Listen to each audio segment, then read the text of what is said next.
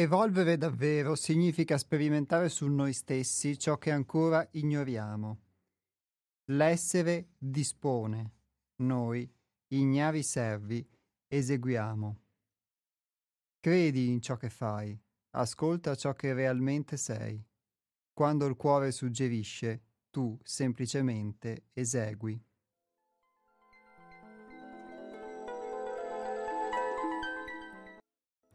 Bentornati agli Altronauti, la trasmissione del Centro di Pedagogia Evolutiva 6 altrove, in onda tutti i venerdì dalle ore 12 alle ore 13.30 su Radio Cooperativa. L'aforisma che vi ho letto è tratto dal libricino di aforismi Roseto pubblicato dalla nostra casa editrice che è 6 altrove edizioni e sul nostro sito che è www.seialtrove.it trovate beh, altri aforismi e anche la possibilità eventualmente di poter eh, acquistare il libro oppure di poter comunque vederne la scheda. E il nostro sito, come vi dicevo, è www.seialtrove.it, scritto così tutto in lettera, e chi volesse avere qualche informazione in più può visitarlo, può trovarci molte cose, non solo i libri, anche gli spunti delle nostre rubriche, i podcast della radio e un po' di, di foto anche. Ovviamente sempre attraverso il web eh, ci si può fare un'idea delle cose, poi Un'altra cosa è sicuramente poter entrare a contatto, diciamo, con mano. Un'altra idea ancora è quella che ci si può fare poi invece ascoltando una trasmissione radiofonica, quindi qui si entra anche in un mondo che è fatto di suoni, è fatto di, di un verbo parlato e ascoltato e, e non è fatto di immagini, quindi è un mondo eh, ancora diverso e finché esiste questa possibilità di questo strumento radiofonico della radio è attraverso la voce che quindi possiamo diffondere un messaggio, un messaggio che è fondato su una nostra viva esperienza, un'esperienza di conoscenza di se stessi e molto spesso si ha a che fare con la conoscenza di se stessi quando si parla di crescita personale o quando si parla di eh, cambiare se stessi o migliorare se stessi. Anche su questo ci sono molte idee che poi vengono coltivate e si coltivano. Abbiamo avuto modo di parlarne nel corso delle varie puntate delle trasmissioni e una cosa sono sempre poi le idee che ci si fa e una cosa è la realtà. E uno proprio degli scopi di questa trasmissione è anche quello di poter essere di aiuto nel contatto con la realtà e lo si può fare solamente apportando una propria esperienza di quanto uno potesse vivere precedentemente prima di accorgersene nell'illusione e poi invece gradualmente potersi disilludere. Il percorso di conoscenza di se stessi, per quello che ho potuto sperimentare io fino ad ora, attraverso il centro altrove, attraverso il contatto con l'insegnamento di Hermes, è un percorso proprio di disillusione. Qualche volta uno preferisce rimanere illuso perché crede, crede che nell'illusione si stia meglio, si stia in modo più confortevole, in modo più piacevole, talvolta invece è più necessaria l'audacia, il coraggio, la temerarietà di poter affrontare l'illusione. È anche di questo che parleremo nella puntata di oggi.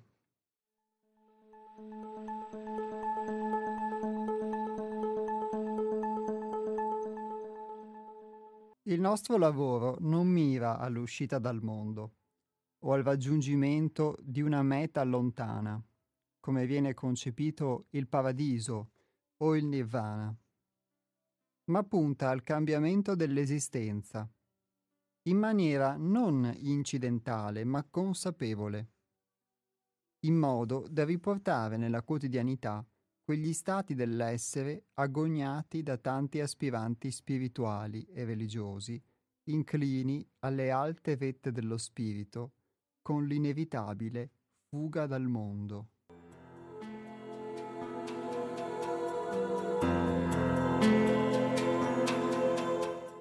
E qui dunque tocchiamo questo tema della disillusione, perché spesso ci si illude che anche poter fare un lavoro su di sé o occuparsi di sé, come usualmente si dice, pur anche con la difficoltà che trova il poter definire questa questa cosa, questa pratica, questo impegno che si assume con se stessi o questa necessità, a seconda di come uno la vive o questa aspirazione, che è difficile poterla definire a parole, con un linguaggio, quello che utilizziamo tutti i giorni, che si presta poco a poter definire delle realtà di questo tipo. E la disillusione è forse proprio l'essenza di questo lavoro. Tante volte ci si arrabbia perché si è attaccati alle proprie illusioni, oppure ci si intristisce perché ci si, ci si rende conto che la realtà che si viveva era illusoria, che erano illusorie le proprie convinzioni e quasi eh, ne abbiamo nostalgia o ci può dispiacere. E eh, altre volte invece possiamo provare anche un senso liberatorio, dipende sempre da quanto queste illusioni poi fossero per noi delle belle illusioni oppure invece fossero qualcosa che, di pesante che quando te ne liberi quindi ti senti molto più leggero.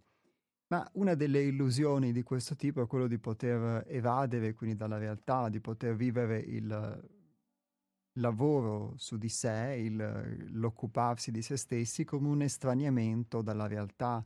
E quindi qui si cita l'aspetto di come spesso viene concepito il paradiso o il nirvana, una meta lontana, una meta lontana, quindi una meta che è oltre di me, fuori di me e che quindi io devo andarci incontro, devo raggiungere, poi attraverso varie modalità o anche una dimensione, qui si cita l'aspetto dei mistici o dei religiosi, una dimensione che è diversa rispetto a quella della vita, quindi è diversa rispetto alle azioni che si possono compiere durante la giornata, rispetto al fatto di pensare, di vivere, di, di fare quello che normalmente si fa e quindi occuparsi di sé qualcuno che se ne sta su una montagna o se ne sta su una grotta o isolato in un bosco e lavora su di sé, una cosa molto, diciamo, idealizzata, fantasticata anche quasi, diciamo. E eh, invece qui si dice in modo aperto e sincero che questo lavoro non, mi, eh, non, mira all'uscita dal mondo o al raggiungimento di una meta lontana, ma punta al cambiamento dell'esistenza in maniera non incidentale ma consapevole. E il fatto che questo cambiamento dell'esistenza e quindi di fatto non solamente un isolarsi per raggiungere una condizione che può essere bella, armonica, pacifica, ma che poi però una volta tolte quelle che sono le caratteristiche di questa condizione, che può essere la solitudine, può essere la meditazione, può essere, non so, metteteci voi quello che più vi piace, una volta tolte queste condizioni, però, torno a vivere la mia vita grigia e triste o arrabbiata o quello che è. E, ma un cambiamento dell'esistenza, quindi una possibilità effettivamente di modificare che cosa? Le proprie abitudini, il proprio modo di comportarsi e quindi di poter vivere qualcosa di diverso, in sostanza di poter apportare effettivamente, concretamente nella vita un cambiamento che io possa riscontrare, che possa vedere, non solo qualcosa di cui possa illudermi o una convinzione nuova, una bella idea che mi sono fatto, ma che poi però non riesco a tradurre nella realtà. O ancora peggio, che credo di tradurre, ma in realtà non sono cambiato di una virgola. E un cambiamento che sia non incidentale, ma consapevole, perché molto spesso i cambiamenti che si affrontano nella vita eh, sono cambiamenti in cui uno si adegua ad una decisione presa da qualcun altro, ad esempio, o si adegua ad una condizione.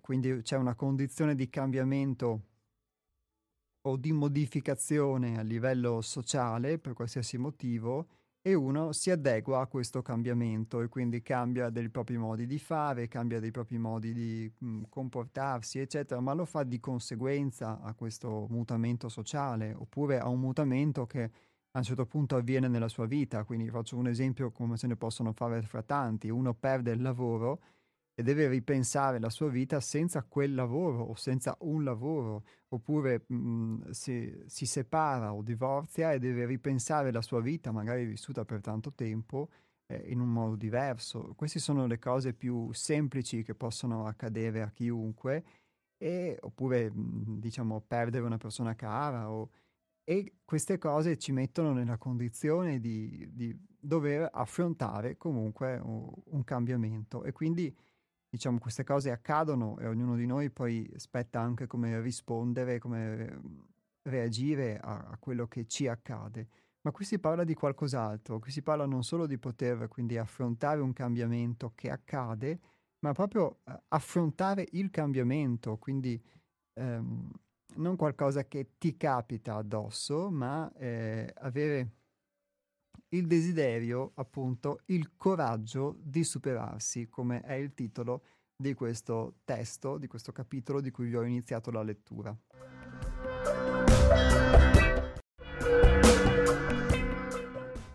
Le linee sono aperte telefoniche per chi avesse già qualcosa da aggiungere, un'esperienza da raccontare. Il numero di telefono è lo 049 880 90 20, ripeto 049 880 90 20. Chi invece predilige eh, scrivere un sms può farlo al 345 18 91 68 5. Ripeto 345 18 91 68 5. Ma c'è già la prima telefonata di oggi? Pronto? Pronto, sono Antonio, ciao. Ciao Antonio. Ho ben ascoltato... Le... Come va? Bene, bene, grazie. Ben trovato. Ascoltando la tua introduzione ho colto due elementi che mi piacerebbe che tu chiarissi meglio, insomma spe- chiarissi meglio si fa per dire, no, cancello la parola chiarissi, che tu mh, sviluppassi. Ed è evolvere davvero e illusione. Allora faccio degli esempi. L'ideale è una illusione, la legge è uguale per tutti, e eliminare la guerra per esempio la guerra dovrebbe essere un tabù? Dovrebbe? Ma è come mai che, nonostante la, la fede dica che non si può uccidere? E come mai che l'uomo laico, l'uomo così nella sua concretezza d'ogni giorno, con tutte le, le lotte che fa, eccetera, quante volte a proposito del fatto che dice di riflettere su, su, su se stessi, quando ha sempre con la, con la lancia in resta e, e, e, vede tutti come nemici, ecco, insomma tu, tutte le... E, evolvere. Allora, nel, nel, una volta si diceva che nella evoluzione, Darwin, nella evoluzione Darwin sulle, ma parlo delle società, nell'evoluzione della società passare dall'ipse dixit, del fideismo, dei tempi che furono passare alle, all'età della ragione, ragionare, riflettere. Beh, insomma, se ragio- pensare che la guerra sia un modo per, per risolvere i problemi, i rapporti fra le nazioni, è ben irrazionale questo è illusione o è follia? E, e poi eh, si parlava sempre sull'evolvere che la specie umana, perché possa continuare ad esistere, ha bisogno che non venga distrutto l'habitat e che non si usino bombe atomiche per dell'uno contro l'altro. E padre Balducci parlava per indicare l'individuazione del, de, de, de, dell'essere umano, dell'Homo sapiens. L'individuazione dell'Homo sapiens la chiamava ominazione, cioè quel periodo della storia dell'uomo, della evoluzione umana, in cui uno si diventava uomo, cioè, e, e lui prefigurava un salto di neuroni per cui si passasse all'uomo planetario, non all'uomo vittima del suo, del suo particolare, del suo locale, del suo interesse. Ma pensare che un uomo possa agire senza l'interesse è illusione? L'uomo può agire invece attraverso una mentalità per cui è d'obbligo convivere e non distruggere tutto e rico- ecco, per, dire, per fare degli esempi. Quindi evolvere e a livello individuale e a livello sociale e illudersi e a livello individuale, cioè cosa vuol dire, cosa comporta. Ciao. Ciao Antonio, ciao, ciao. grazie, alla prossima. Antonio ha fatto delle, delle domande e posto delle, delle, argomentazioni molto pertinenti, ovviamente prendendo spunto dall'attualità a cui si può assistere attraverso le, le fonti di informazione, diciamo, che ci, che ci, propongono le informazioni tutti i giorni. E, evolvere davvero, qui eh, nella citazione che, con cui aprivo la, la puntata di oggi, la citazione diceva evolvere davvero significa sperimentare su noi stessi ciò che ancora ignoriamo. E quindi forse l'evoluzione può anche avere un senso che non, non debba necessariamente essere quello che noi idealizziamo.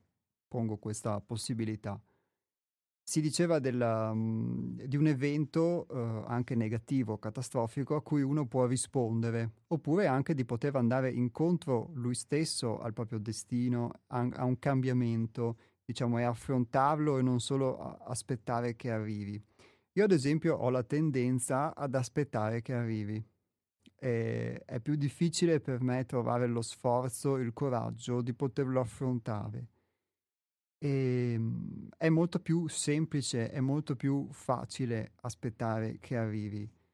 Ovviamente c'è anche un prezzo da pagare, che è quello che quando ti arriva, ti arriva addosso e a volte non sei preparato, mentre invece nel poterlo preparare, nel poterlo affrontare, sebbene difficile, sebbene a volte possa comportare delle decisioni, delle scelte che possano non essere eh, piacevoli, perché le scelte di cambiamento molto spesso non sono per noi piacevoli, però lo affronti e quello che ne uscirà alla fine sarà comunque qualcosa di diverso, qualcosa di nuovo.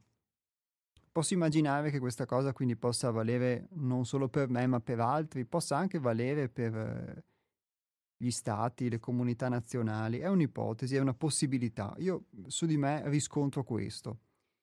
Quindi evolvere davvero significa a volte anche sperimentare, delle cose che uno non si aspetterebbe perché uno immagina che evoluzione sia l'ideale che eh, Antonio citava, quell'ideale che citava padre Balducci, eccetera.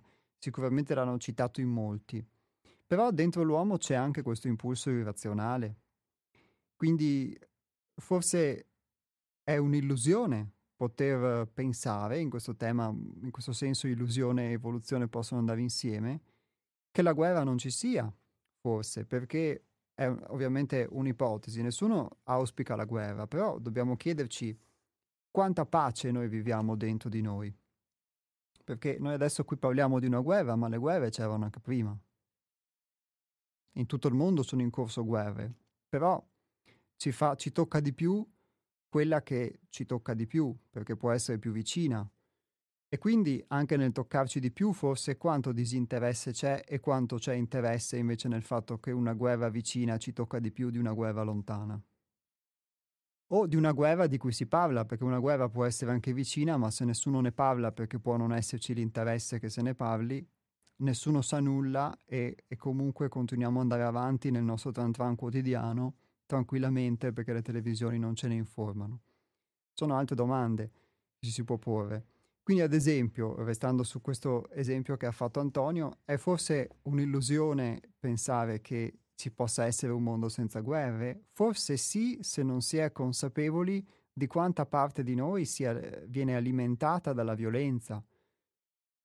Posso dire per quello che riguarda me stesso, io potevo credere di essere una persona pacifica, ma dentro di me vivere rabbia a volte se qualcuno mi diceva qualcosa o eh, perché mi impermalosivo o perché eh, capitava il momento che ero più permaloso e potevo avere un pensiero di rabbia nei confronti di qualcuno.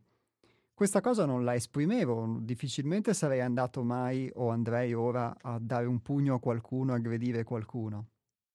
E indubbiamente questa cosa può essere vista come una cosa positiva, Però quella rabbia che io non esprimevo nei confronti di questa persona, la portavo dentro di me, la porto dentro di me, la esprimo nei pensieri, nelle emozioni, oppure mi faccio venire il mal di stomaco. Allora io posso dire che sono pacifico perché mi faccio venire il mal di stomaco anziché andare a dare un pugno alla persona che mi ha detto che mi ha detto qualcosa che non mi andava. Forse sono violento in entrambi i casi, sia quando vado a dargli il pugno, sia quando invece eh, lo trattengo dentro. E una cosa che uh, ho potuto vedere in, questi, in, questo tempo è che anche dalle cose che ci capitano, eh, molta importanza hanno le reazioni che noi abbiamo, che io ho. E quindi eh, se sono in una determinata condizione posso reagire in un modo alla stessa cosa che mi capita e non vivere quella rabbia, altre volte invece posso provare una rabbia che può stupire anche me stesso e non, non accorgermi e chiedermi da dove nasce questa rabbia. E quindi questa aggressività, che poi diventa tra gli stati, può diventare la guerra. Alla fine, realmente non c'era e noi credevamo di essere evoluti, o forse il fatto che una cosa così accada ci dimostra che in realtà la nostra evoluzione era un'illusione, che abbiamo ancora molta strada da fare, che quindi forse questa meta che mh, mm, poteva pronosticare padre Balducci, come cita Antonio, questo salto quantico è una meta auspicabile, ma forse è lontana dalla realtà o lo è per qualche persona. Parlavamo nelle puntate precedenti, abbiamo letto un testo che si chiama Costruire il futuro, dove si parlava di poter edificare attraverso la propria esperienza eh, una, un futuro diverso, una diversa realtà, una diversa possibilità e trovarsi in questo uniti con altri che fanno la stessa cosa.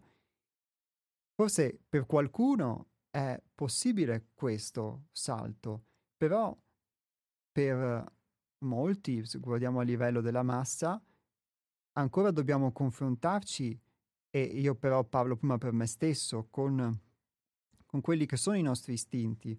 Quindi tante volte se una cosa ci viene mostrata e accade noi la pensavamo impensabile, Può anche essere che sia uno strumento per poter vedere qualcosa che altrimenti non vedavamo. È l'unico modo che, che c'era perché questa cosa mh, a un certo punto ci si mostrasse davanti, era proprio il, un accadimento che noi non contemplavamo nel nostro tran tran quotidiano e che scuote il nostro tran tran quotidiano e che mi mostra, caspita, ma io sono questa cosa qua, allora io sono aggressivo, e allora faccio le, rimanendo su questo esempio, che mhmm, può capitare a me o può capitare a chiunque. Ritorniamo all'esempio di eh, io che mi mangio la rabbia. A un certo punto però mi stufo di mangiarmi la rabbia, arriva qualcuno che mi dice qualcosa, è il mal capitato di turno e in quel momento magari mi arrabbio. Tutta quella rabbia che ho mangiato e che non ho espresso per, non lo so, settimane, mesi, anni, a un certo punto la scaravento sul primo malcapitato che, che mi capita attorno. Eh, questa qui possiamo paragonarla ad una guerra, se vediamo da questo, da guardiamo da questo aspetto. E quindi evolvere davvero per me significa mangiarmi costantemente la rabbia e far finta che vada tutto bene per essere pacifico, ma in realtà nutrire comunque dei eh, pensieri che possono essere di odio nei confronti dell'altro, che però non esprimo e tengo per me perché dobbiamo vivere pacificamente insieme, oppure invece il poter affrontare anche questa cosa, il poter affrontare questo lato di me e poter affrontare quindi l'illusione di non essere quella persona pacifica, mite, agnellino che credevo di essere, ma di essere in realtà anche, avere anche una parte di me che è eh, animale, che è istintiva. E poi poter nell'ottica ovviamente di un, un, lavoro su di sé, poter vedere che cosa mi ha mosso e perché eh, sono eh, stato toccato da quella cosa che una persona mi ha detto o mi ha fatto o, e invece in altri motivi posso non esserlo, perché ho reagito in un determinato modo o perché mi comporto in un determinato modo. Quindi in questo senso allora l'illusione e l'evoluzione, secondo me, secondo quella che è la mia proprio esperienza pratica, vanno insieme nella misura in cui uno, se si accorge di vivere un'illusione e ha il coraggio di affrontarlo, ha il coraggio tante volte di tornare sui propri passi, di, di ammetterlo, di, eh, di accettare un, una visione diversa, un insegnamento diverso, che può dargli anche la vita, allora può evolvere perché si avvicina alla realtà, si avvicina alla verità. Se invece uno si pone in una prospettiva anche mentale, secondo me, di evoluzione, ma che però è lontano dalla realtà, allora forse non sta evolvendo, forse si sta illudendo. Questo secondo me. Ma eh, dato il tema, io lascerei ancora la parola a voi per un altro intervento prima di proseguire la lettura, perché credo sia molto sentito e molto utile anche quindi poter ricevere degli spunti. Lo 049 880 90 20. Pronto? Ciao, sono Dennis. Ciao Dennis. Eh, saluto anche a tutti quelli che ascoltano. Eh, io torno sempre sul solito discorso che sì, si, si, può evolvere naturalmente, però bisogna sempre ricordarsi che eh, noi abbiamo delle radici, no? Abbiamo delle radici anche molto profonde e se si cerca sempre di andare oltre alle radici e dimenticare la memoria e si, va, si, fa, si corre un grosso rischio. Per cui siccome ci sono dei valori che vengono, ci vengono imposti o dettati, eh, bisognerebbe capire quali sono questi valori, e, mh, i valori fondanti di questa società. E se permetti, eh, leggo, sono, guarda, sono, sono due minuti di lettura. È una lettera scritta nel 1670 circa dal cognato del, del governatore del Massachusetts e, e parla, adesso ti leggo, se in seguito a una giusta guerra il Signore li consegnasse prigionieri nelle nostre mani, eh, potremmo con facilità avere abbastanza donne e bambini da scambiare con schiavi mori. Ah, devo, devo, fare una premessa. Eh, sta parlando dei nativi americani che per cercare di salvarsi si erano affidati a Re Giorgio eh, d'Inghilterra e quindi erano diventati dei servi inglesi, cioè dei, dei sudditi inglesi in poche parole. E quando parla di, di servi intende proprio quelli. Eh, eh, quando eh, sarà il, questo sarà il bottino più ricco che si potrebbe immaginare. Non vedo infatti come potremmo raggiungere una fiorente prosperità finché non ci garantiremo una riserva sufficiente di schiavi per poter concludere i nostri affari. È assai difficile che i figli dei nostri figli vedano un giorno questo grande continente interamente popolato. Eh, di conseguenza i nostri servitori preferiranno la libertà andando a stabilirsi nelle colonie e non accetteranno di rimanere se non in cambio di altissimi salari. Saprai benissimo, anche tu immagino, che mantenere 20 mori, intende schiavi neri, costa meno che mantenere un solo servo inglese. Eh, ti leggo un'altra cosa, eh, questo è, è tratta da breve, però. scritto da uno storico uh, statunitense che si chiama, uh, non ha importanza, guarda, eh, è l'invasione dell'America, perché non saprei neanche leggere il nome probabilmente. Però se il Questo testo è breve, leggo... Dennis. Pronto? Se, se, sono poche righe però, Dennis.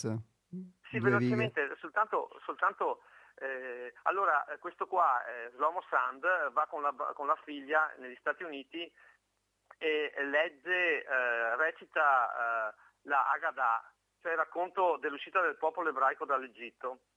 E qua, legge, mentre rincasavamo nell'intimità dell'automobile, mia figlia, che aveva 5 anni, mi fece diverse domande sulle dieci piaghe mandate da Dio agli egiziani cattivi. Durante la prima piaga il sangue veniva giù anche dai rubinetti o si limitava a scorrere nei fiumi?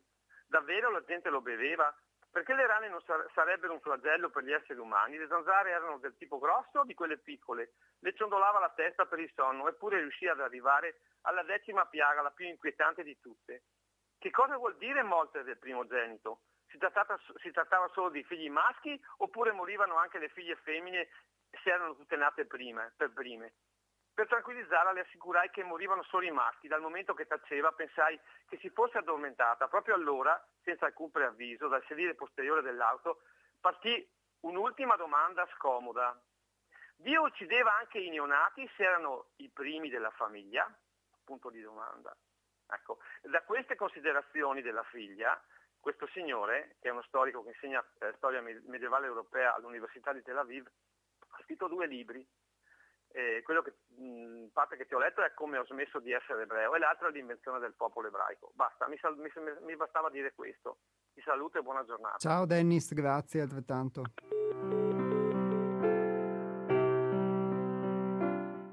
Spesso la distorsione umana ha ricercato la fine della sofferenza nella liberazione dalla vita, quando invece per stare bene al mondo è necessario realizzare la luce divina presente proprio nella vita, in quel vivere quotidiano che scandisce l'inesorabile battito dei cicli e dunque del tempo.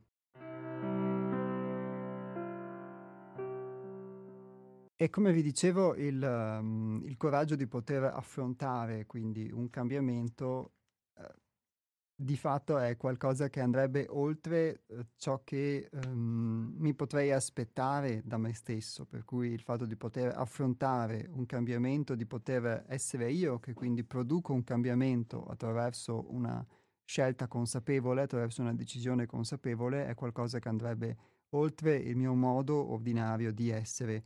E quindi sarebbe un, un superamento, eh, diciamo, vero e proprio, una possibilità anche di poter eh, conoscere me stesso, molto diversa rispetto solamente alla speculazione. E la fuga dal mondo, in qualche modo, eh, diven- rischia di poter diventare anche un'illusione nella misura in cui uno forse non si limita a potersi distaccare dal mondo, da quello che può ritenere nocivo o negativo, ma si, si crea una realtà artificiale in cui si illude.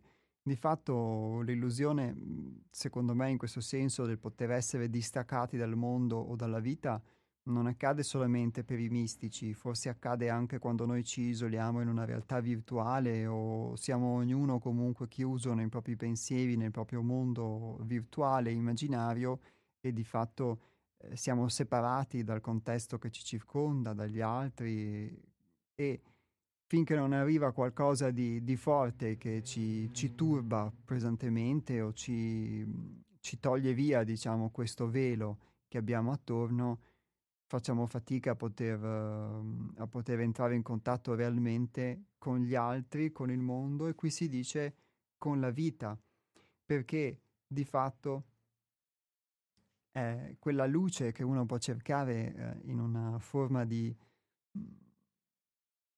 allontanamento dal mondo può essere presente invece proprio nel mondo. E questa è la sfida più grande, quindi il poter non solo parlare di mh, mhmm, raggiungere, diciamo, una dimensione diversa, poter di fatto affrontare la vita di tutti i giorni in modo diverso, poter anche affrontare anche queste notizie mhmm, come quelle che ci dice Antonio o i fatti gravi se ci capitano che venivano citati e poter eh, ugualmente mantenere vivo un proprio scopo, non farsi demoralizzare, ma al contempo forse nemmeno illudersi che le cose possano essere diverse, diciamo, con la bacchetta magica. E poter, anche proprio nella semplicità, non smettere di fare le cose che sono necessarie o che il mondo ci richiede, ma poterle fare in modo diverso. Io stesso ho potuto affrontare attraverso la mia esperienza diverse fasi anche di quando mi adoperavo o come potevo comunque mi cercavo di impegnare in un contesto che era un lavoro di conoscenza, un percorso di conoscenza di me e poter interagire in questo ugualmente con il mondo del lavoro, con il mondo di tutti i giorni, che non, viene, non è un mondo che viene meno, non è che uno si isola su una montagna o su una grotta, è un mondo che c'è e che nella misura in cui uno deve relazionarsi, però può eh, relazionarsi con questo mondo in modo diverso. E innanzitutto non esserne vittima e quindi poter affrontare una condizione però senza subirla. E quindi il fatto di poter non avere padronanza, quindi subire unicamente gli eventi, significa poi eh, non solo subire gli eventi esterni, ma come vi dicevo nell'esempio banale che vi ho citato prima, subire anche i propri eventi interni, quindi subire quelle che sono i propri umori, i propri cicli, eccetera, ed esserne vittima, però, ehm, e non avere alcuna padronanza su queste condizioni, non avere padronanza sulle proprie reazioni, sulle proprie emozioni, men che meno quindi sulle emozioni che posso provare quando capitano delle cose che possono essere per me spiacevoli. Tutto questo significa quindi poter affrontare un cambiamento in modo ehm, consapevole e non invece in modo incidentale, quindi quando le cose invece ti capitano come può capitarti un incidente. E oltre a questo poter vedere in una cosa che succede anche un insegnamento luminoso, quindi anche in una cosa negativa poter trarre l'opportunità, l'occasione di un cambiamento perché se questa cosa ci arriva e mi arriva e ovviamente devo forse in questo senso dato che Antonio cita spesso l'aspetto della fede avere ancora più fede forse dentro di me di quella che ordinariamente si può, si può provare o avere avere fede che comunque c'è una condizione benevola che qualsiasi cosa mi arriva ha un senso per, o può essermi di aiuto per conoscermi e per migliorarmi e quindi poter trarre la luce anche da questo. In questo senso poter dare valore, si, si diceva nel testo, valorizzare la luce che è nella vita e non solamente cercare una luce al di fuori della vita che poi uno non può portare nella vita di tutti i giorni. E quindi non diventare schizofrenico per cui penso una cosa, mi illudo di una cosa, ma poi mi costringo nel, nel fatto pratico ad essere qualcosa di diverso, ma a poter invece integrare in me questa luce, poter apportare quindi dei cambiamenti anche semplici, anche nel modo di reagire, un esempio come quello che vi facevo, anche il potermi fare delle domande, il poter osservare una mia reazione, una mia emozione e non esserne vittima, non esserne vissuto senza che mi accorga minimamente di quello che, che mi sta accadendo. Questi sono esempi concreti di, di, come, di come, può essere apportato, diciamo, un, di come si sviluppa più che altro, per quella che è la mia esperienza, un, um, un lavoro di questo tipo. Ora lascio di nuovo la parola a voi, 049 880 90 20.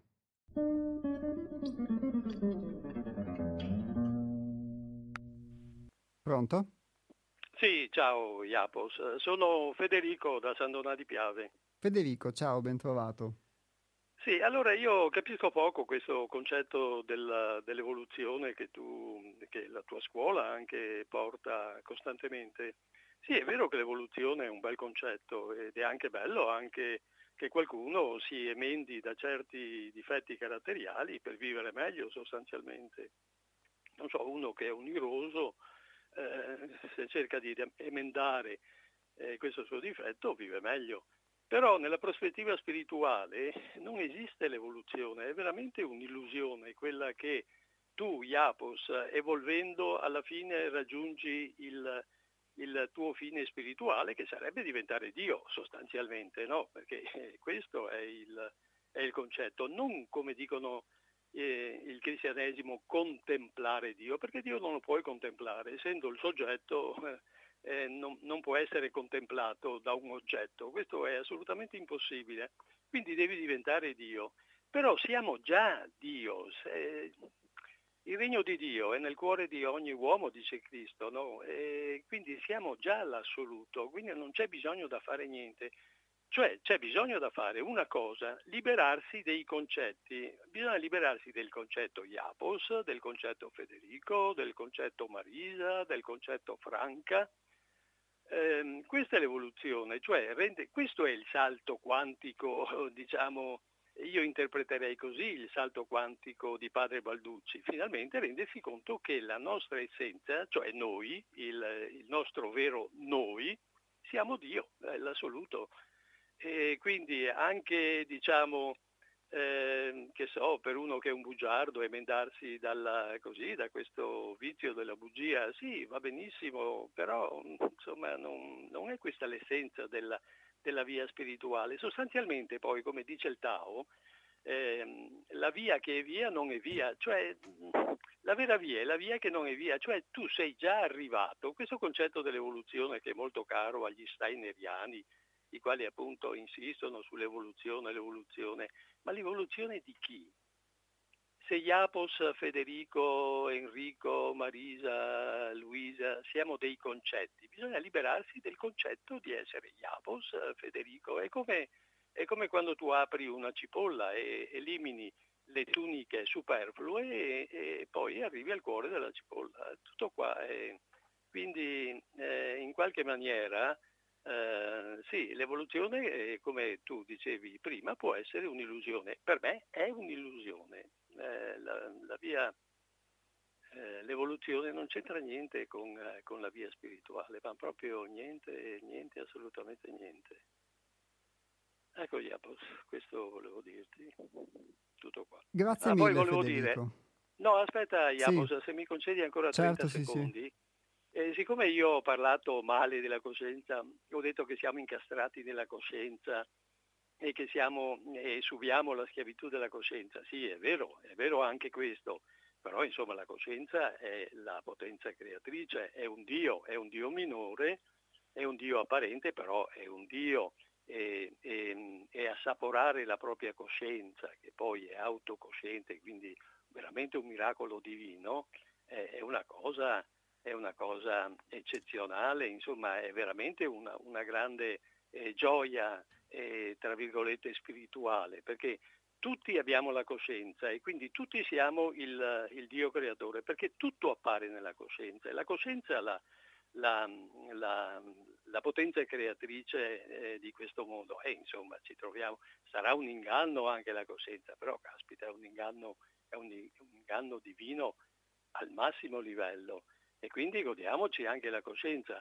Quando poi tu superi il, il senso eh, di dualità, cioè il concetto di essere iapos, che è da una parte, e il mondo è tutto dall'altra parte, allora poi anche il mondo diventa l'assoluto, quindi non c'è più differenza tra la manifestazione e il non manifestato, eh, co- eh, perché come dicevano, come si dice, come in alto così in basso, sia la manifestazione che l'assoluto sono la stessa cosa, però devi smettere di considerarti Iapos, oppure eh, sì, eh, considerarti Iapos quando è utile, quando devi, eh, sì, perché ad ogni modo non, non, non cessi di essere Iapos e devi funzionare in questo mondo, in questo mondo come il mondo eh, ti chiede, quindi se devi comprare un chilo di pane devi andare in un panificio e comprare un chilo di pane. Ecco, fin qua le cose funzionano ma mh, devi mh, pensare che non è Iapos che compra il chilo di pane, ma devi pensare io sono l'assoluto e bisogna pensare in continuazione di essere l'assoluto. Ecco, questa è, questa è la via.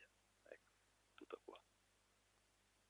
Grazie tutto Federico qua. di questa prospettiva, di questo spunto. Sì. Sì, ma sai Iapos, eh, la, la, verità è talmente semplice, è talmente semplice che la gente non l'accetta perché appunto crede che crede la gente che per arrivare a Dio bisogna scalare l'Everest 10 volte, 20 volte, 30 volte, 40 volte, ma che siamo già all'assoluto, non c'è bisogno di scalare nessuna montagna. Ciao Iapos. Ciao Federico, grazie, alla prossima. Grazie a Federico per, uh, per, questo suo confronto, anche per uh, insomma, la sincerità con cui ha espresso il suo pensiero, la sua anche esperienza e al tema che lui ha toccato risponde un ascoltatore o un'ascoltatrice che nel frattempo ha scritto un messaggio e scrive è vero che bisogna liberarsi dai concetti, ma se non conosco il concetto o i concetti che ho di me, come faccio a liberarmi? Come faccio a rinunciare a qualcosa che per ignoranza non so di possedere? L'evoluzione in questo piano è necessaria per essere. Ciao. Grazie anche all'ascoltatore, ascoltatrice, quindi che mh, mm, ha risposto al, al quesito posto da Federico, di fatto. Più che un quesito, lui ha posto un'affermazione.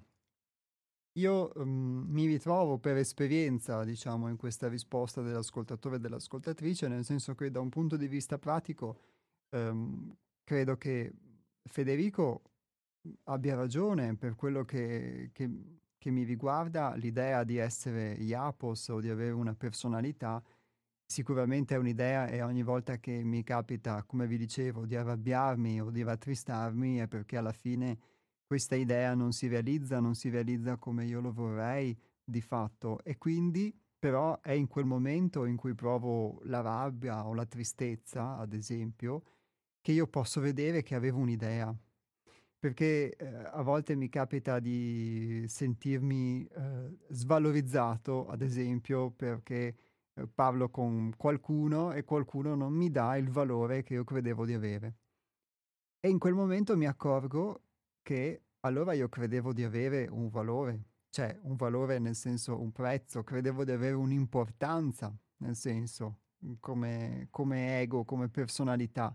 E quando questo qualcuno o qualcosa che succede invece mi, um, mi dimostra qualcosa di diverso o mi dà l'idea e io attribuisco a qualcuno il potere di darmi un prezzo, darmi un valore, eccetera, quando mi capita questo, allora mi accorgo che di fatto allora avevo un'idea di me, non ero, non ero diciamo, libero da, dal fatto di potermi credere qualcuno se poi quando invece succede che il mio orgoglio viene ferito mi arrabbio o mi intristisco o mi sento deprezzato. Vuol dire che a monte avevo, avevo un orgoglio e non me ne ero accorto, ma se io non me ne accorgessi come come scrive l'ascoltatore o ascoltatrice, se io non so di avere questo concetto, di fatto non posso liberarmene.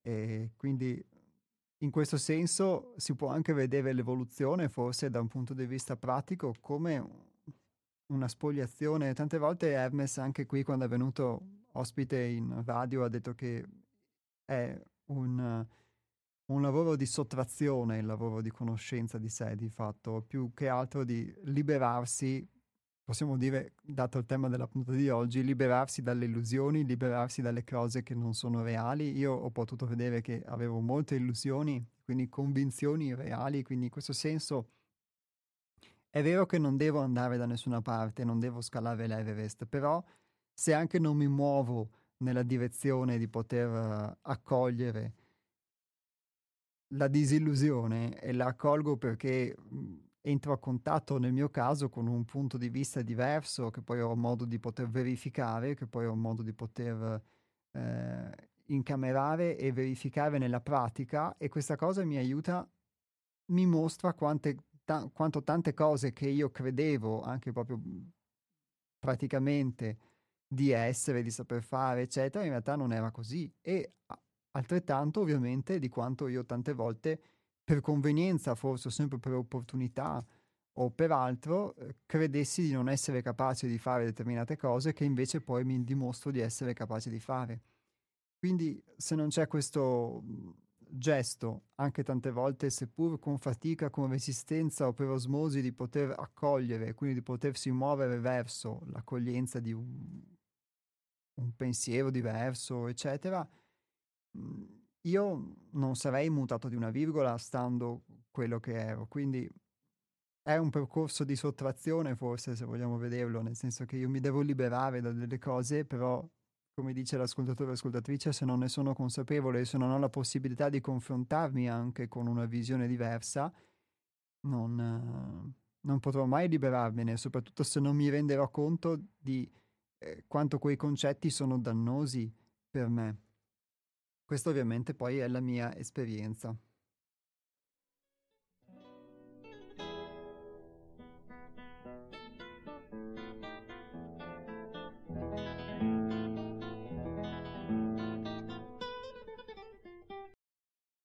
La nostra opera vede nella liberazione individuale, attraverso una strutturata individualizzazione, una prima tappa necessaria per accedere ad uno stato di coscienza superiore, che deve essere per gradi organizzato, stabilizzato e reso attivo. Potremmo dire incarnato e sperimentato per identità.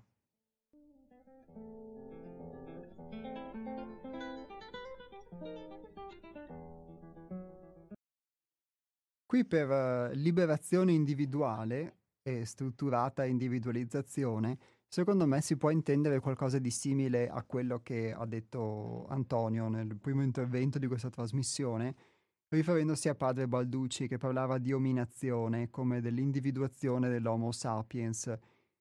Io mi permetto di fare questa analogia che forse però non si intende un... può non intendersi, non so come lo intendesse padre Balducci, però diciamo ascoltando queste parole di Antonio, secondo me il, questo processo dell'ominazione lo vedo più come qualcosa che avviene dentro di me più che qualcosa che può essere avvenuto in un determinato momento per cui gli esseri umani si sono, eh, tra virgolette, individualizzati, qualcosa che accade dentro di me, cioè quando io eh, mi posso emancipare da questo, dal, dall'uomo primitivo, chiamiamolo così, che è in me. Il problema è quando io invece sono un uomo primitivo e mi comporto da uomo primitivo e invece sono convinto di essere un uomo evoluto. E allora se io non so di essere un uomo primitivo e non, non, me ne accorgo perché non ho questa possibilità di poter vedere i miei comportamenti, allora non potrò mai evolvermi. Invece quando si accade qualcosa che mi dimostra che in realtà sono primitivo e non me ne ero accorto, allora forse già eh, è forse da benedire perché mi aiuta a non, a non illudermi allora, questa emancipazione, se vogliamo, dal primitivo che è in noi, dal, dall'Homo sapiens o forse dall'uomo di Cro-Magnon che è in noi, è, una, è, è quello che qui si intende come strutturata individualizzazione. Poi non c'è solo l'aspetto primitivo degli istinti, della sopravvivenza, del mors tua vita mea, ma c'è anche tutto un aspetto poi che viene tramandato attraverso le generazioni, per cui mh, mhmm, di fatto questa condizione in cui uno vive, che è una condizione di non conoscenza, di conoscenza solamente superficiale di me stesso. E quindi potendo dire che ignoravo tante cose di me stesso, eh, ignoravo gli aspetti basilari per muovermi nel mondo, quindi potevo avere delle nozioni anche interessanti, anche importanti, utili, belle, ma poi di fatto quando mi dovevo eh, rapportare con quelli che erano i miei comportamenti, con le mie emozioni, e mi trovavo a fare delle cose che erano l'opposto di quello che io pensavo che andassero fatte o di quello che io ritenevo mentalmente utile, eccetera, perché le mie le reazioni che avevo mi portavano uh, realmente a, fare qualcosa di diverso. E una cosa che mh, mm, Hermes ha sempre detto, io poi solo nel tempo ho cominciato forse ad avere qualche barlume di cosa significasse, è che mh, mm, ognuno è ciò che fa e non ciò che dice. Io posso, alla luce di questo, posso dire che non mi conoscevo affatto, vivevo e per tanti versi, in alcuni aspetti ancora vivo, in un, un'idea che avevo di come ero, ma non è esattamente quello che effettivamente sono. E in questo senso, quindi, l'individualizzazione è anche potersi emancipare da ciò che ci, da questa forma di non conoscenza, di ignoranza che ci viene trasmessa a livello generazionale, perché giustamente i miei genitori potevano trovarsi nella mia stessa condizione, così anche i miei nonni, eccetera. E tante volte abbiamo affrontato anche con Antonio il tema dell'essere calati nella storia oppure Federico parla del fatto di essere calati nel, nel mondo materiale, o anche altri ascoltatori come Nick. E viviamo in un mondo in cui noi veniamo calati, quindi non solo ci sono dei sensi, c'è un aspetto sensoriale della realtà che noi interpretiamo, c'è anche un mondo di convinzioni che ci vengono tramandate, anche se noi non ne siamo consapevoli, a livello generazionale, a livello dell'ambiente in cui nasciamo, in cui cresciamo, che struttura in noi, uh, struttura in me quello che sono. E quindi è anche da queste condizioni, da queste, uh, da, da, da queste idee che posso eh, emanciparmi, però anche in questo caso devo esserne consapevole, altrimenti se io credo di pensare con la mia testa, in realtà quello che mi orienta può essere un senso morale o un condizionamento semplicemente che mi è stato trasmesso dai miei genitori, allora già di fatto eh, questa libertà che credo di avere non ce l'ho. E questa è una prima tappa per accedere a uno stato di coscienza superiore, che deve essere per gradi organizzato, stabilizzato e reso attivo, potremmo dire incarnato e sperimentato per identità.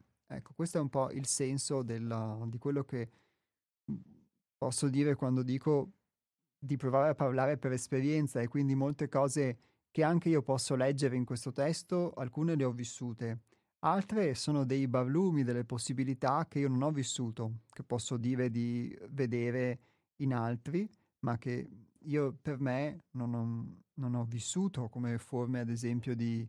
Um, qui si citava degli stati particolari di coscienza o di che raggiungono ad esempio i mistici è una cosa che io posso averne sentito parlare, però di, di, mio non l'ho mai vissuto, quindi non potrò mai portarne esperienza a raccontarvela. Qui l'evoluzione che quindi qua si intende, e per, se non vogliamo chiamarla evoluzione possiamo chiamarla cambiamento, affrontare il cambiamento, è proprio il poter sperimentare su di sé qualcosa e quindi poi poterlo incarnare, quindi nel momento in cui sperimento una reazione diversa e se questa di fatto per me diventa la mia vita, un nuovo modo di vivere, allora lo incarno. Posso dire che sicuramente sul, ho, ho, cambiato molte abitudini, ho sperimentato fino ad ora un modo di vivere diverso, diversi modi di vivere diversi rispetto a quelli che, mh, mhmm, che di fatto prima avevo. E quindi posso dire anche nel mio piccolo di aver potuto sperimentare un cambiamento e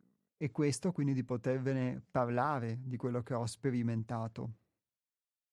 E quindi non solamente pensare qualcosa e ritenerlo utile, ma riuscire poi a sperimentarlo, riuscire a incarnarlo nella propria vita. In questo senso allora si intende un cambiamento che ha un, una conoscenza che apporta qualcosa nella vita concreta, di fatto materiale, e quindi che non resta unicamente fine a se stessa.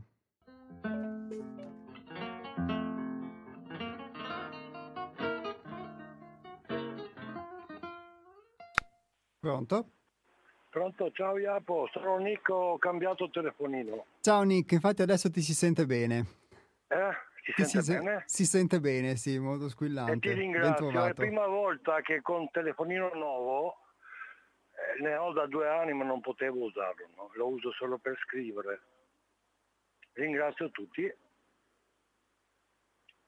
Grazie a te. No, ti dico la verità che quando noi useremo concetti della vita fisica, no? C'è il, il mondo sensibile, mai esistito e non esisterà mai nessun relatore. La via dei concetti. Come si fa a purificare la memoria da 30 secoli, generazioni e generazioni, e tornare nel mondo pensante proprio di quel che siamo parte di tutte le cose? non è facile parlare per certe cose perché non fa parte di me di fare opposizione o le, le cose sono, sono, precise. Io ascolto migliori relatori di tutte generazioni arrivati, no? E non, nessuno non riesce a finire un concetto fino in fondo.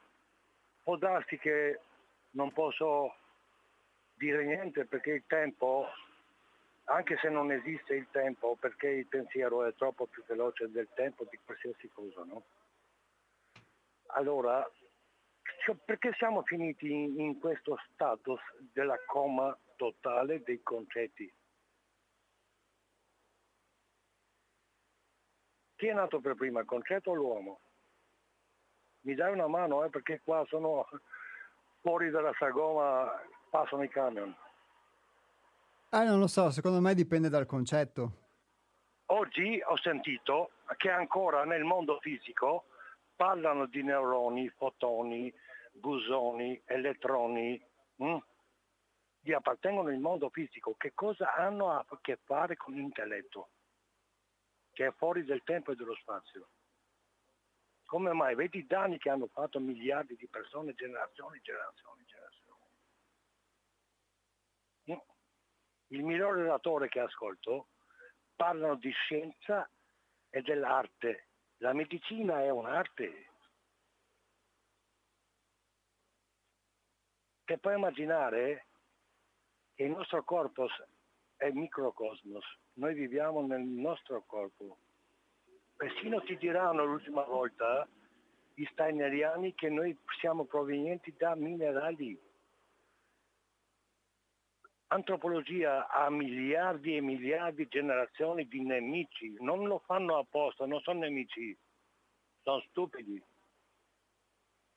Come si fa a dire che i quattro monoteisti che sono arrivati in terra qua,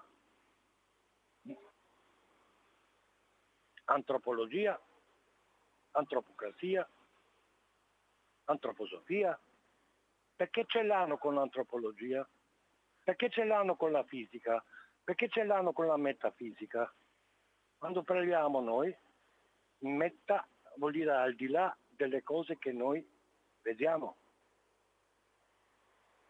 Allora quando si parla per arte, chiama tutti i medici della terra che sono venuti, persino il primo medico, Ippocrate lo chiami, e fate indagini. Non voglio mettersi contro nessuno, ma come è possibile prostituire che abbiamo miliardi di, di opportunità di tornare proprio liberi? Che nessuno può avvicinarti a te e ti dirti qualcosa. Abbiamo una ricchezza al di là di tutte le forme di ricchezza che conosciamo. Si chiama la facoltà psicologica, lavorazione del pensiero. Hanno detto persino che Einstein era padre del eh, relativismo. Nick, lacrime di sangue. Oh, ho detto tante cose, 20 anni, no? Ti chiudono la bocca. Parlano di astrologia, parlano di cosmologia, parlano di eh, la ricerca del Dio, teologia. Non puoi fare niente. Stanno facendo passetti pian pianino. Passetti pian pianino, eh. Non è che manca niente in questa terra. Hanno inventato tutte le malattie che non esistono per ogni cosa che succede qua in questa terra c'è sempre una soluzione. Sempre, semplice.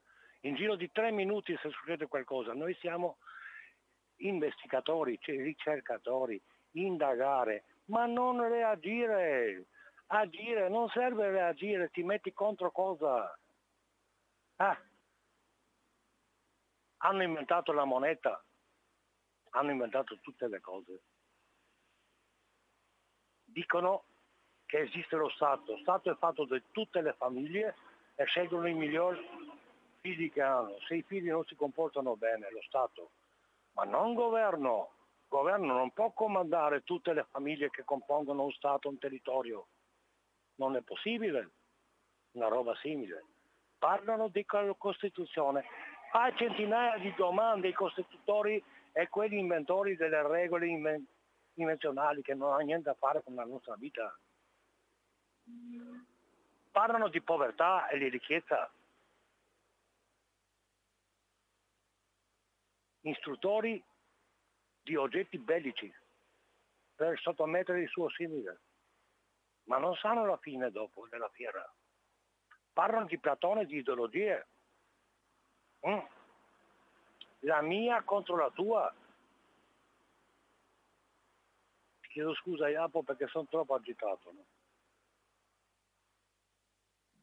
Va bene Nick, ti ringrazio, hai dato diversi spunti.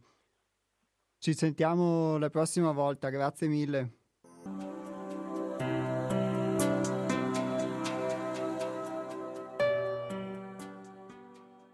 Nell'ascesa verso la luce, il nostro lavoro, la conoscenza di se stessi, ripercorre gli stessi sentieri usati dall'insegnamento della tradizione e dunque dagli altri tipi di yoga, ma considera la liberazione individuale il primo passo per accedere alla discesa dell'energia divina nella materia, che diviene la vera conquista spirituale. Il divino, prima solo un'idea amorfa, che si fa presente gradualmente nella vita quotidiana, permeando e trasfigurando sempre più la materia bruta e grezza della personalità ordinaria a propria immagine e somiglianza. Questo è il nostro unico scopo e la vera conquista del nostro lavoro, una perfetta unione integrale con il divino.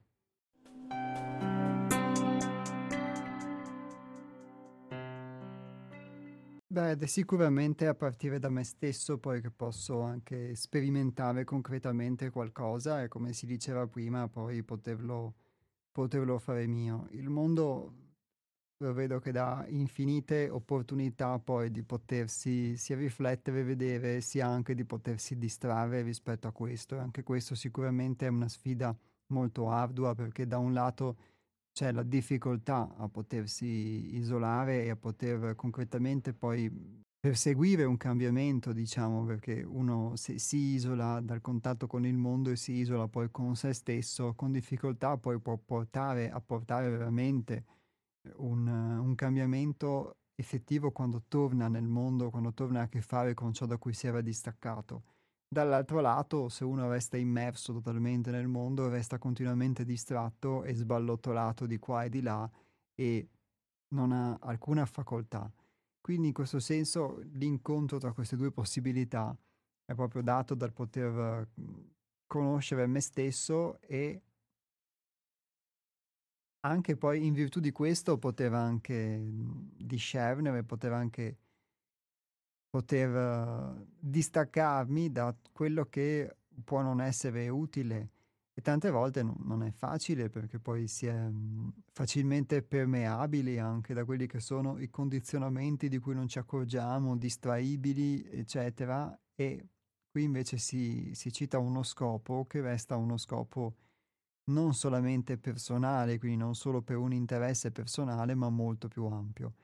Però se io posso essere invece mosso da interessi personali di cui non sono consapevole, di fatto come faccio a dirigermi verso uno scopo, um, a direzionare la mia vita, a votarla verso uno, uno scopo che può essere nobile se invece sono motivato da interessi di cui non sono consapevole?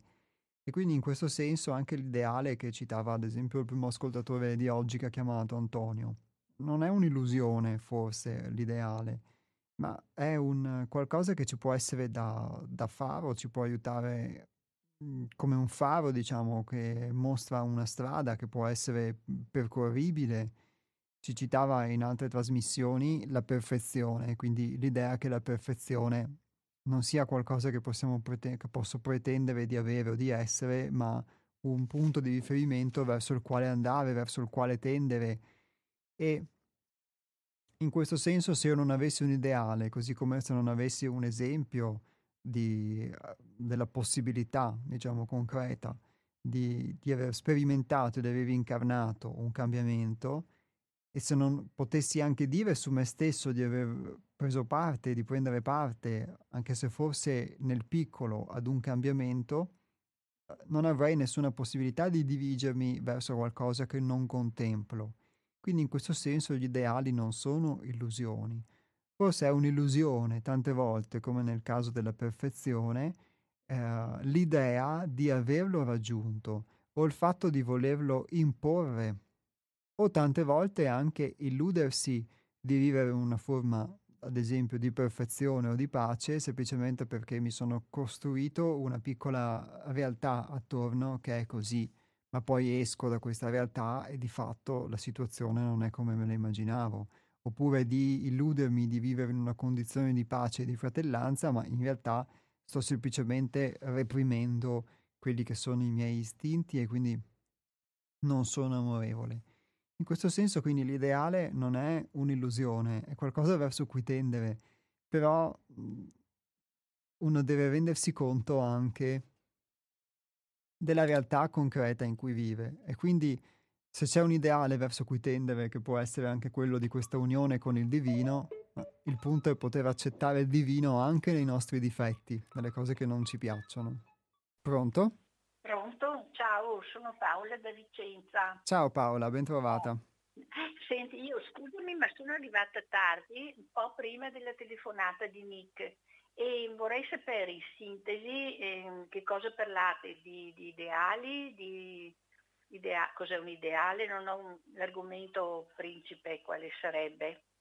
L'argomento principe allora è un, beh, è tutto nato da un testo che ho, ho letto, diciamo, a varie, mm. um, a, a, varie fasi, ecco, a varie puntate nel corso della trasmissione, si chiama Il coraggio di superarsi. Abbiamo citato in estrema sintesi, per come posso sintetizzare, diciamo, il fatto che un, um, un cambiamento, un, uh, può essere non solamente subito, ma può essere anche affrontato e che è proprio nella condizione di poter affrontare quindi un cambiamento che si, si rivela, diciamo, si può descrivere il lavoro su noi stessi, il processo di, di cambiamento di se stessi, quindi nel poter affrontare il cambiamento anziché subirlo. E nell'affrontarlo quindi non limitarsi a vivere delle condizioni, diciamo, belle, pacifiche, come quelle che si possono vivere, diciamo, raggiungendo degli stati di coscienza superiori o isolandosi dal mondo, ma proprio apportando nel mondo un cambiamento che possa essere,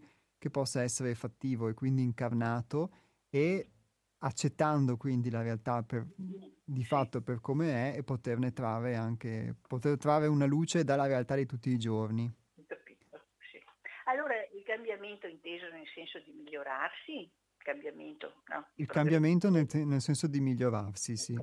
Guarda, io adesso ho sentito, ho sentito mm, questi discorsi così, no? quindi si parla di, conoscere se stessi, che è un'impresa grandissima perché eh, insomma, credo che la cosa sia più difficile sia di conoscere se stessi, se non impossibile io credo che in tutta la vita uno non ci riesca ecco, a capirsi e a conoscersi quindi.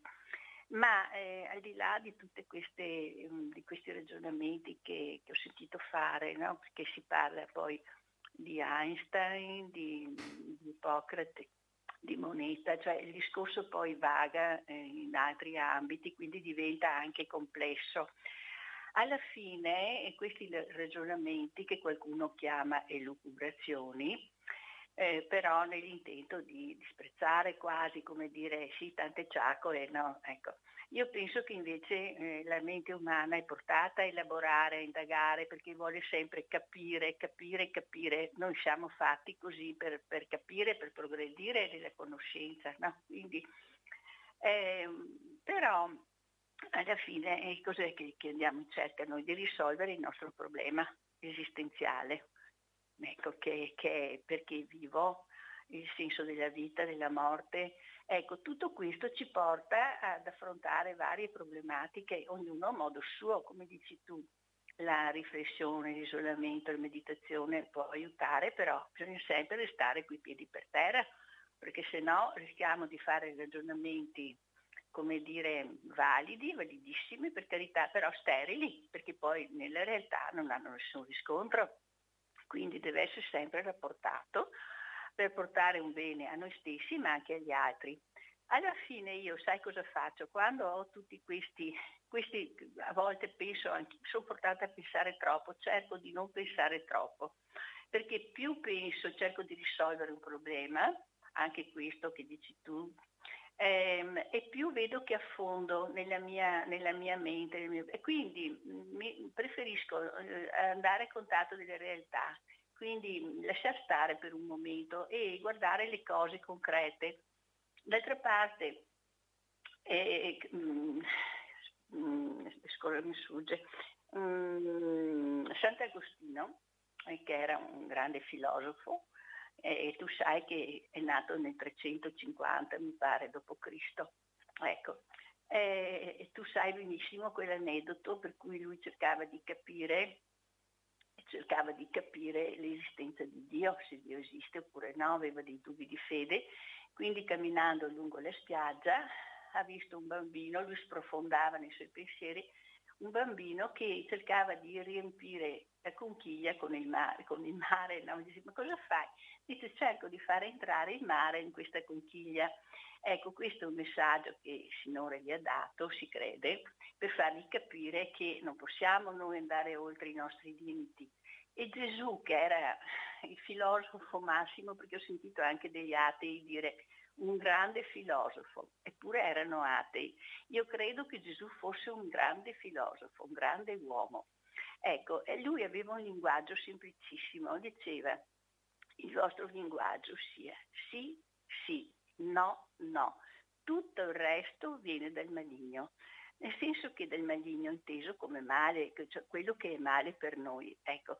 E lui, le sue parabole erano semplicissime, che tutti le potevano capire a volo, perché con esempi semplici, eppure era di un'intelligenza grandissima, no?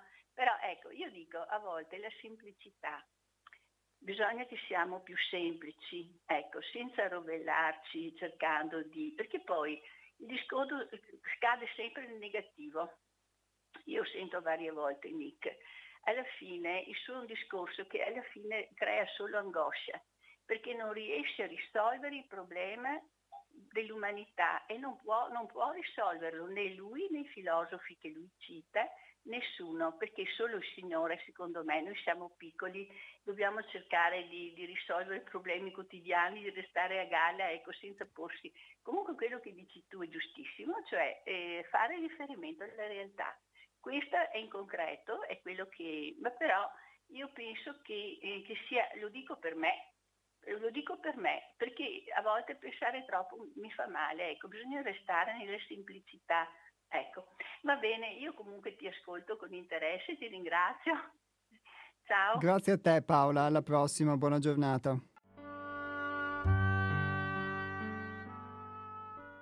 Grazie a Paola per questo suo messaggio, questo suo invito anche alla semplicità. Mm, anche io mi trovo spesso nella condizione che il pensiero non mi è, non mi è di aiuto nella misura in cui non è, non è finalizzato a qualcosa, ma è, è, fine a se stesso e mi intorcolo. E in questo senso, diciamo, sicuramente il più mi intorcolo e più non riesco ovviamente a risolvere i problemi.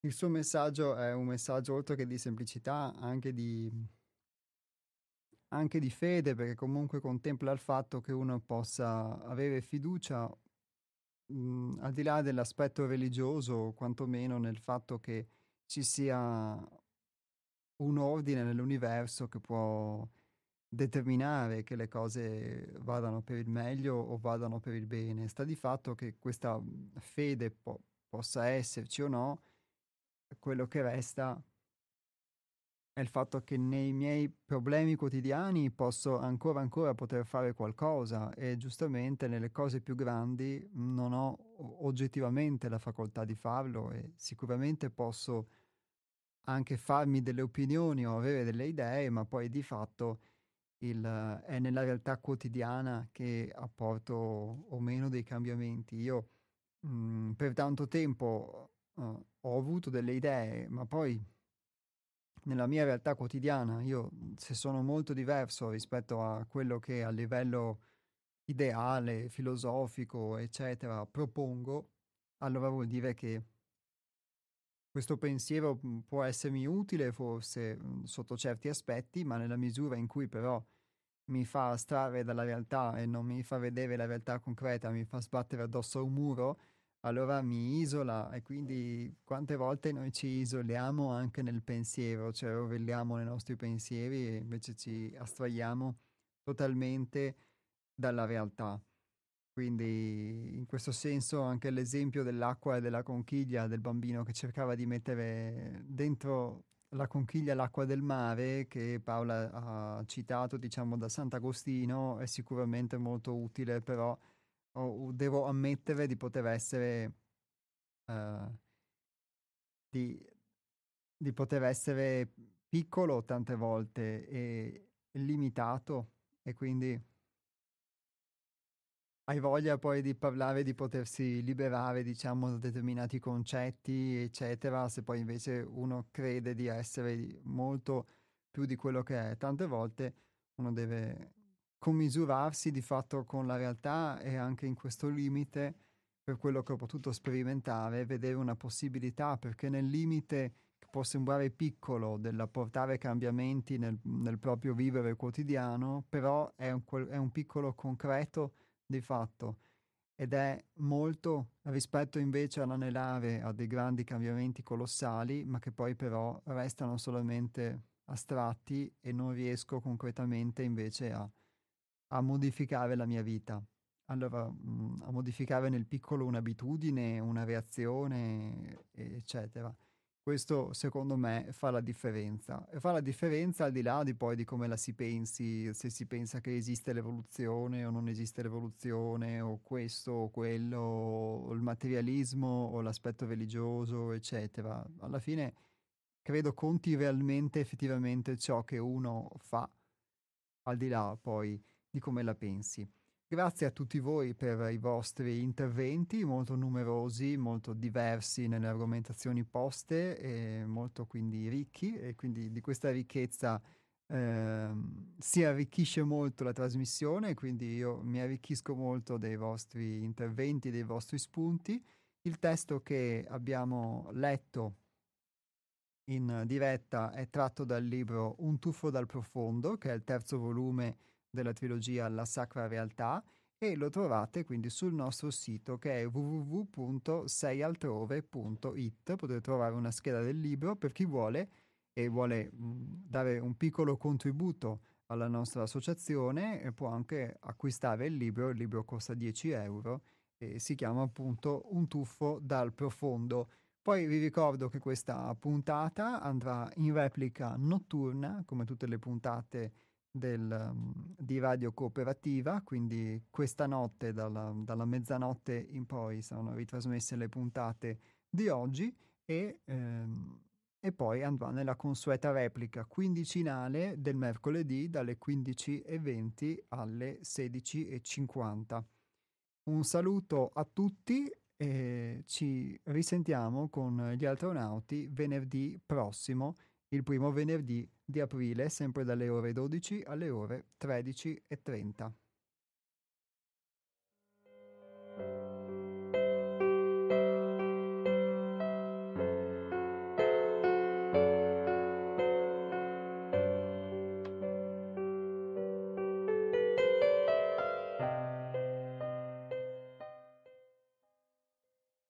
Quando diciamo che tutto ciò che ci circonda è un'illusione, vuol dire che le cose appaiono e scompaiono. È un quadro che non fa tempo ad essere, che già non è.